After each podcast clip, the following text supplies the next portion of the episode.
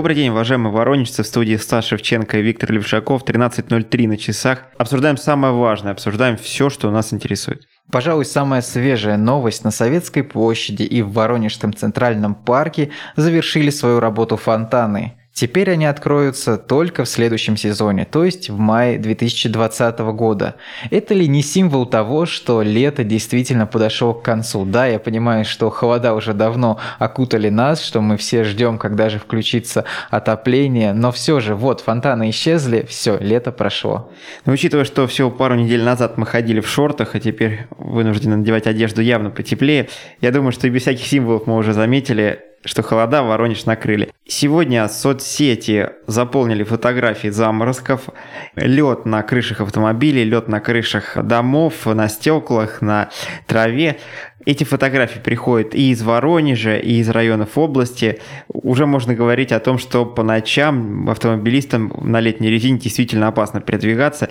И к этому мнению присоединяются наши спасатели. Знаешь, постоянно кажется, когда приходит холода, что этот сезон самый холодный, что температура самая низкая. Но в этот раз у меня есть неопровержимые доказательства, что этот год действительно выдающийся по температуре. Но сам посуди. День города возьмем было действительно очень мало людей. Буквально воронежцы побоялись выйти из дома. Даже официальная статистика мэрии всего около 210 тысяч человек посетили праздник. Это, по крайней мере, в два раза меньше предыдущих показателей. В среднем собиралось на праздник около 400 тысяч воронежцев, а на День Победы и вовсе можно было насчитать 600 тысяч горожан. То есть, понимаешь, в два раза меньше, а то и в три. То есть, действительно, этот год выдался холодным, ненастным, не знаю, как мы его переживем-то теперь без отопления. Тут можно поискать, конечно, другие причины, Витя. Может быть, просто воронежцы охладили к Дню города и не показались им такими же интересными мероприятия,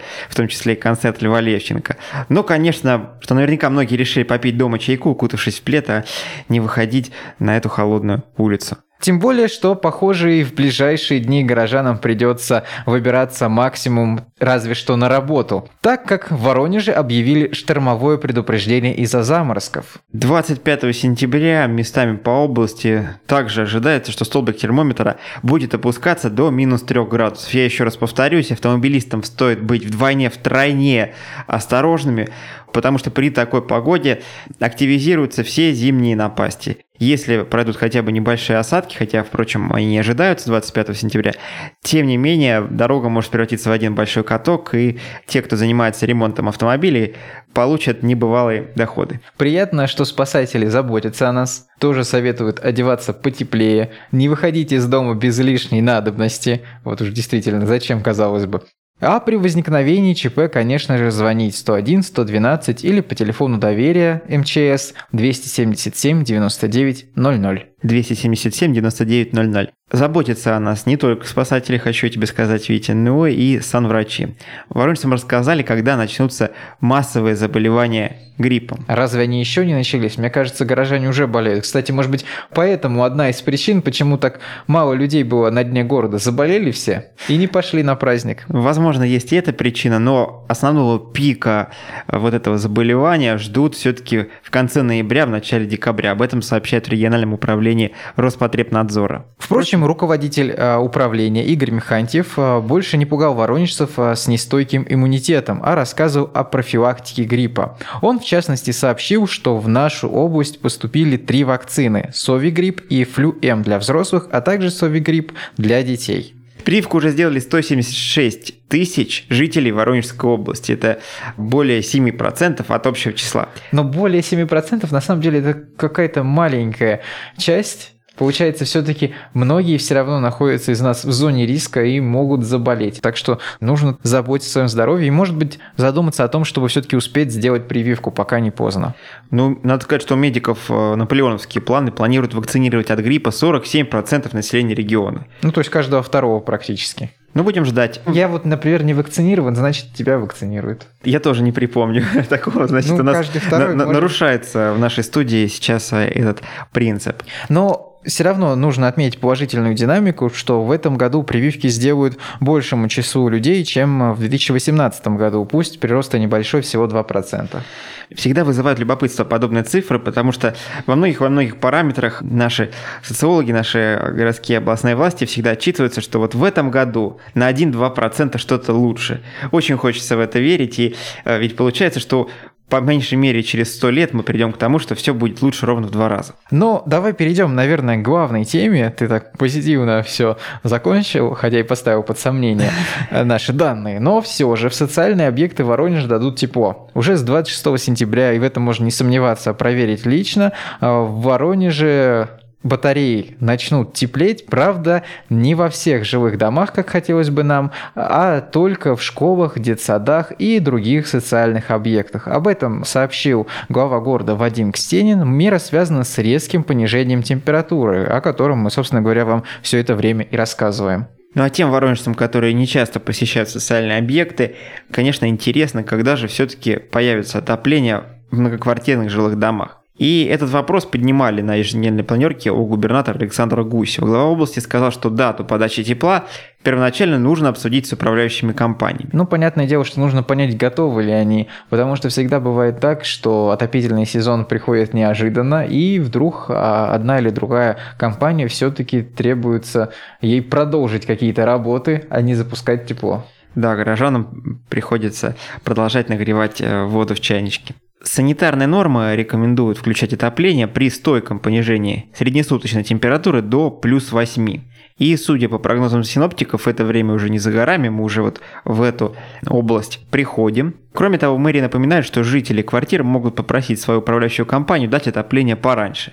Правда, такое решение надо принимать общим собранием. На деле обычно оказывается, что дождаться решения мэра все-таки быстрее и проще. Ну, к тому же вы можете все-таки сэкономить, потому что цифры в квитанциях также повысятся не столь скоро. Будем надеяться, что наш город будет становиться все комфортнее и все краше.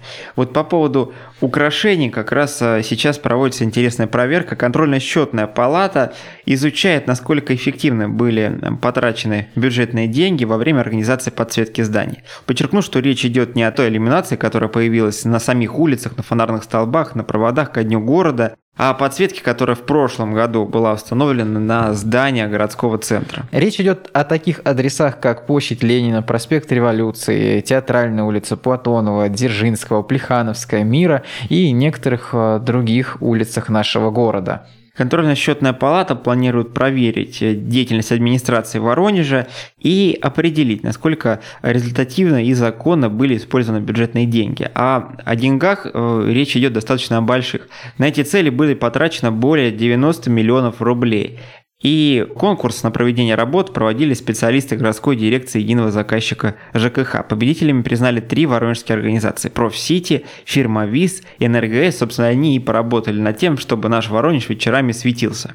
Оценить, как изменился облик города после включения тысяч ламп, приглашают всех воронежцев. А на сайте контрольно-счетной палаты можно заполнить соответствующую анкету. И вот как раз это, скажем так, подогреет тот интерес. Ведь когда вся иллюминация нынешняя на День города появлялась, или предыдущая вот подсветка здания, о котором мы сейчас говорим, воронежцы часто задают вопросом, а нужно ли это? Есть, конечно, сторонники, которые всегда говорят, да, город должен быть ярким, город должен привлекать туристов. В конце концов, он должен радовать нас с вами. Но есть и те, кто всегда говорит, а почему бы не вложить деньги куда-либо еще? Например, там в те же какие-нибудь коммунальные сети, чтобы отопление у нас было лучше, дешевле или еще что-нибудь. Ну или тут проблема вони тоже уместно вспомнить, да?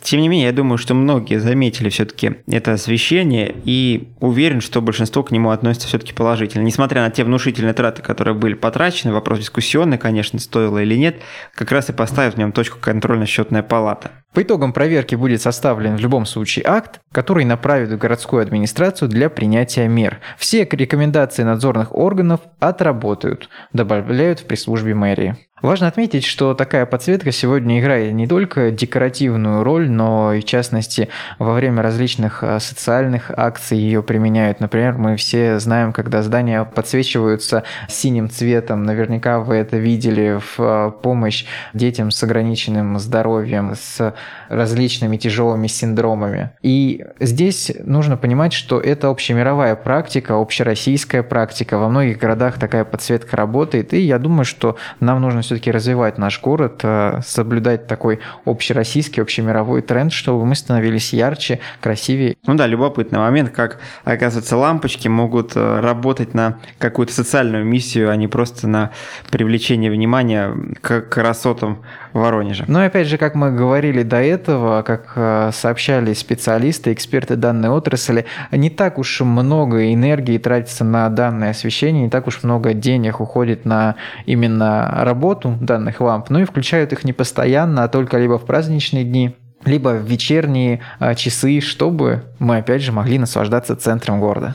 Но, конечно, все равно важно, чтобы контрольная счетная палата Воронежа проверила, насколько именно те 90 миллионов, о которых идет речь, обоснованы. Не могли бы некие другие фирмы, например, организовать ту же подсветку, но за меньшие деньги. На этом сейчас прервемся и продолжим говорить о главных проблемах города, о болевых точках Воронежа через несколько минут.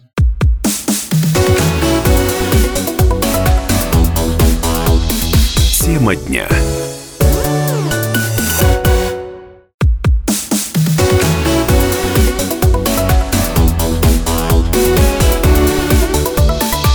Тема дня.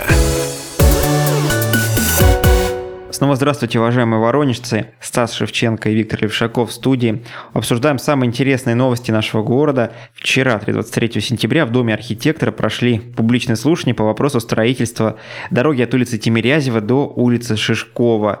Там было не скучно, там было по-настоящему жарко. А действительно, высказать свое мнение пришли несколько сотен людей, так что в помещении буквально не хватало места для всех желающих. Буквально людям приходилось стоять в дверях, но те, кто хотел высказаться, конечно же, высказались. Перед тем, как говорить об дискуссии, Стас, скажи вот мне, ты как автолюбитель, для тебя была бы важна дорога от Тимирязева до Шишкова? Витя, не просто важна, она необходима вот эти кварталы, которые выросли буквально за несколько лет э, в Северном, к ним ведет одна, собственно, большая улица Шишкова.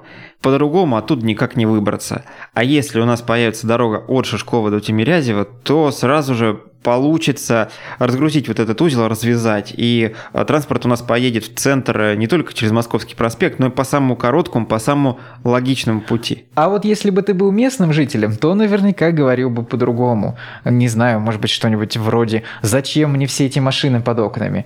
Зачем мне дышать вот этим всем выработанным из этого клубка?» Непонятных а давайте, механизмов. Кстати, э, давайте послушаем реплику одной из местных жительниц, э, записанную прямо вот на этих публичных слушаниях. Там э, говорится примерно то, о чем ты сказал, но эмоциональный накал совсем другой. Давайте послушаем. И это теперь сплошная пыльная грязная стоянка. В ней электромагнитное засорение, в ней постоянный шум, в ней грязь, пыль, пройти уже нельзя по березовой рощи нормально. Что вы предлагаете? Кто вообще думает о жителях? Вы о детях думаете, которым жить? Я знаю, улица Шишкова, там живут господа, у которых два-три авто. Они живут за высокими толстенными заборами. Но им мешает поток машин. А как нам, незащищенным забором? Заборами. Вот у меня под окнами стоянка, из-за которой вырубили великолепный массив благородных деревьев с самым высоким КПД. 40-50 лет. Что нам-то делать? У нас бессонница, головная боль. И дороги у нас вдоль и поперек. У меня проходит дорога прямо под окнами, задевает цокольный этаж. Почему, господа, вы улыбаетесь? Ведь от ботанического сада и особенно дендрария не останется ничего. Вот эти поля – это последний бастион. Я знаю, знаю, как дорогу продлили до пляжа в Березовой роще, и поехал поток джипов, который переместил его. Затем поехали те, кто там празднуют, пируют, и сделали свалку из пляжа. Что дальше будет? Это была жительница Олимпийского бульвара, Примерно такие эмоции стояли в зале Дома архитектора. Было не скучно, и авторы проекта усиленно защищались от подобных нападок. Говорили, посмотрите внимательно на проект, там есть и пандусы для мам с колясками, которые не позволят людям э, перебегать огромную дорогу, да, прямо под машинами. Есть и идеи о том, чтобы сделать дополнительное озеленение для этой территории, чтобы вот этот ущерб от э, выхлопных газов минимизировать, но все-таки можно понять людей, которые купили квартиру в тихом и спокойном районе, и вдруг обнаруживают, что этот район перестанет в одночасье быть таким вот тихим и таким спокойным. Но тут вопрос действительно во многом исполнения, так как, например, вот для людей с ограниченными возможностями обещают сделать э, специальные подъемники. И вроде бы кажется, что действительно это хорошая инициатива. Но с другой стороны, мы знаем, что, например, в переходах зачастую есть эти подъемники, но не так часто людям Кто когда видел, что не работают вот. вообще эти подъемники, А, да? Поэтому возникает вопрос также и с пандусами, потому что те же пандусы в подземных пешеходных переходах, да, мы их все видим, мы их все знаем, но они сделаны под таким углом, что не то что коляску. Наверное, велосипед э, с их помощью можно спустить и поднять, но что касается инвалидной коляски, то это будет очень большое приключение. Действительно, авторы проекта боятся пробок, и новая дорога, по их словам, отличный шанс от них уйти. Оппоненты считают, что все лишь ухудшит ситуацию, так как машин скапливаться будет больше и в данном месте, и в другом, то есть пробка просто разрастется. Так это или нет, утверждать э, мне, например, как не эксперту трудно. Я здесь больше все-таки склонен доверять специалистам, что как-то ситуация разрешится. Разрешится она, видимо, все-таки постройка этой дороги, несмотря на то, что местные жители собрали почти полторы тысячи голосов против. Все мнения обещают учесть, и придется все-таки авторам проекта как-то решить, чтобы, по крайней мере, минимизировать ущерб, даже если дорога в итоге будет построена. Но с другой стороны, можно сказать, что это абсолютно новая дорога. То есть э, строить ее будет по современным технологиям. Ничто не мешает действительно все продумать. Это буквально-таки свободный участок, если, конечно, не учитывать деревья. Я именно говорю о возможностях построения современной дороги. И все-таки, как бы мы не любили, не берегли деревья, нужно где-то сажать еще. Я понимаю это прекрасно, но, может быть, дорога все-таки в этом месте станет удобной и комфортной. Видите, 1665 деревьев. Именно столько планируют срубить. Все эти деревья обещают восстановить и даже где-то обещают расширить площадь зеленых насаждений. Но все мы прекрасно понимаем, что сейчас это большие зеленые деревья, которые там работают э, профессионально как легкие города, очищают э, квартал от пыли, а появятся вместо них на десятилетия тонкие саженцы. Да? То есть предстоит пройти большой путь, прежде чем район оказался настолько же зеленым, насколько он им является сейчас. Я понимаю, конечно, страхи местных жителей, тем более, что аналогичная ситуация с вырубкой деревьев происходит буквально сбоку от них а, в северном лесу, о котором мы так часто с вами разговариваем. И вот последние новости, которые тоже поступили буквально на днях. В департаменте природных ресурсов и экологии Воронежской области сделали заявление по участку северного леса. Вот что нам сказали. В настоящее время действие согласования на удаление деревьев приостановлено. Проще говоря, в северном лесу те рабочие, те машины, что уже съехались, они пока не работают. То есть деревья пока не вырубают. Это официальное заявление. Ну а чуть раньше в ведомстве согласовали проведение работ до июля 2020 года и захотели удалить аварийные сухостойные сосны в количестве почти тысячи штук. А при этом нам подчеркнули, что инцидент с просверливанием деревьев, который был в мае-июне, вы наверняка слышали, когда некто прокрался, пробрался в лес с дрелью и попортил деревья. Так вот, этот э, эксперимент, или как это назвать все, не имеет отношения к вырубке данных деревьев. Мол, виновата губка, болезнь, которая погубила деревья. Но когда появилась строительная техника, все мы помним, снова начались протесты местных жителей, и сейчас видим закономерный итог. Как подчеркнули в департаменте, учитывая особую значимость природного комплекса и поступающее обращение жителей, 19 сентября вновь было проведено обследование территории природного парка областного значения. И на момент обследования выявлено, что вырубка деревьев не производилась. Однако Выявлены и первые нарушения. Так, установка металлического ограждения по периметру территории была произведена неправильно.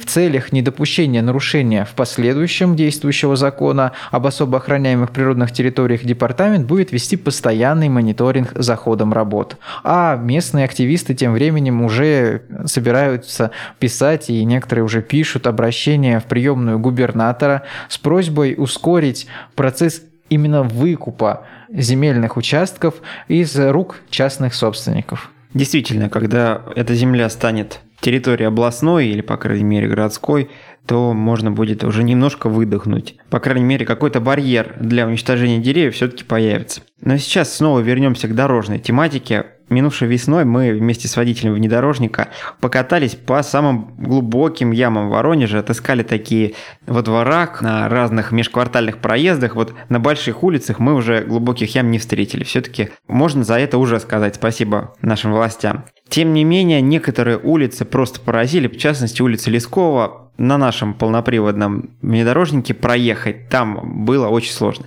Эта улица находится на Чижовке, частный сектор, высокие холмы, и как раз на один из этих холмов поднимается дорога, на которой асфальт, по словам местных жителей, не перекладывали, ну, лет 20 точно. Ужасные ямы, ужасные колдобины. И вот спустя полгода после выхода нашего материала здесь появились рабочие. Теперь э, появился ровный гладкий асфальт. Во время нашего заезда с внедорожником здесь мы пробирались с трудом. Сейчас здесь спокойно катаются легковушки, но появились новые проблемы. Во-первых, убрали площадку, которая была на середине спуска. И теперь э, тот транспорт, который несется сверху, может зимой вовремя не затормозить и поприветствовать жильцов э, того дома, что находится в самом низу спуска. Иными словами, нужно следить, чтобы эта дорога теперь новообразованная хорошо посыпалась песком, а иначе не избежать аварий. А скажи мне, Стас, другое. Вот ты говоришь, новая дорога, столько лет ее не было. А вообще долго ли она простоит? А то опять весь асфальт куда-нибудь исчезнет, скажем так, потрескается, обрастет ямами, и опять жителям сколько там, 10 лет или больше ждать ремонта? Но учитывая само расположение улицы, да, то не исключено, что асфальт не так долго продержится, потому что идут сверху стоки, мощные потоки, которые, конечно, будут размывать асфальт. И вот что озадачило местных жителей, то, что не положили бордюры. Есть только небольшие подъемы по краям проезжей части, а нормального бордюрного камня или каких-то организованных э, бетонных стоков совершенно нет. То есть вопросы к этому ремонту остаются, но он еще не закончен. Мы будем надеяться, что все-таки к его завершению улица приобретет совсем другой облик. Но сейчас уже можно сказать, что да, результат есть, и местные жители, конечно, в целом благодарны. Наш разговор подходит к концу, и в завершении мы хотели бы немного предупредить наших автолюбителей о том, что в течение трех недель будет закрыто движение по проезду мимо спорткомплекса «Энергия». Как сообщили в пресс-службе мэрии, ограничение связано с проведением работ по благоустройству территории. Так что воронежским автолюбителям придется пересмотреть свой маршрут. Ограничение будет действовать с 8 утра 25 сентября до 22 вечера 15 15 октября. Проехать нельзя будет, если говорить точнее, от улицы Ворошилова до улицы Депутатской. На этом заканчиваем наш обзор новостей. С вами были Стас Шевченко и Виктор Левшаков. Всем удачного дня.